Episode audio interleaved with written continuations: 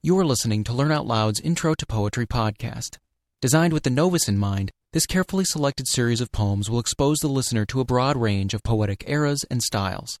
From Shakespeare and Byron to Eliot and Frost, this podcast is a great starting point for anyone interested in learning more about poetry. For a full listing of all of our educational podcasts, please visit our website at www.learnoutloud.com slash podcast.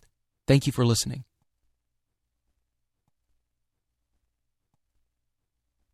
Old Ironsides by Oliver Wendell Holmes, written in 1830. From Famous Poems Explained by Waitman Barbe. Old Ironsides was the frigate Constitution.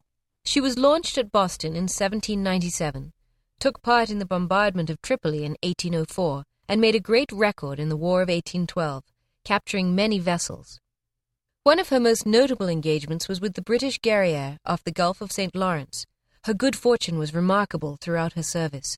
She never was dismasted, never got ashore, and scarcely ever suffered any of the usual accidents of the sea.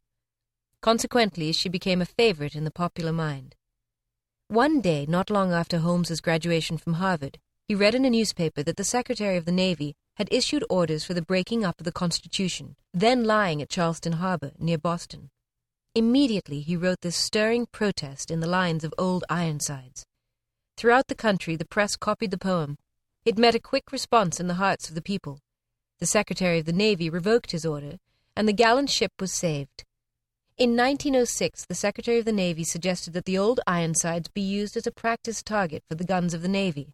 But the newspapers in all parts of the country raised such a loud and such a general protest that the suggestion was never carried into effect, and the proud old ship today lies in the Boston Navy Yard, housed over. Old Ironsides by Oliver Wendell Holmes. Ay tear her tattered ensign down. Long has it waved on high, and many an eye has danced to see that banner in the sky. Beneath it rung the battle shout, and burst the cannon's roar. The meteor of the ocean air shall sweep the clouds no more. Her deck once red with heroes' blood, where knelt the vanquished foe, when winds were hurrying o'er the flood, and waves were white below. No more shall feel the victor's tread, or know the conquered knee. The harpies of the shore shall pluck the eagle of the sea. Oh, better that her shattered hulk should sink beneath the wave. Her thunders shook the mighty deep, and there should be her grave. Nail to the mast her holy flag, set every threadbare sail, and give her to the god of storms, the lightning and the gale.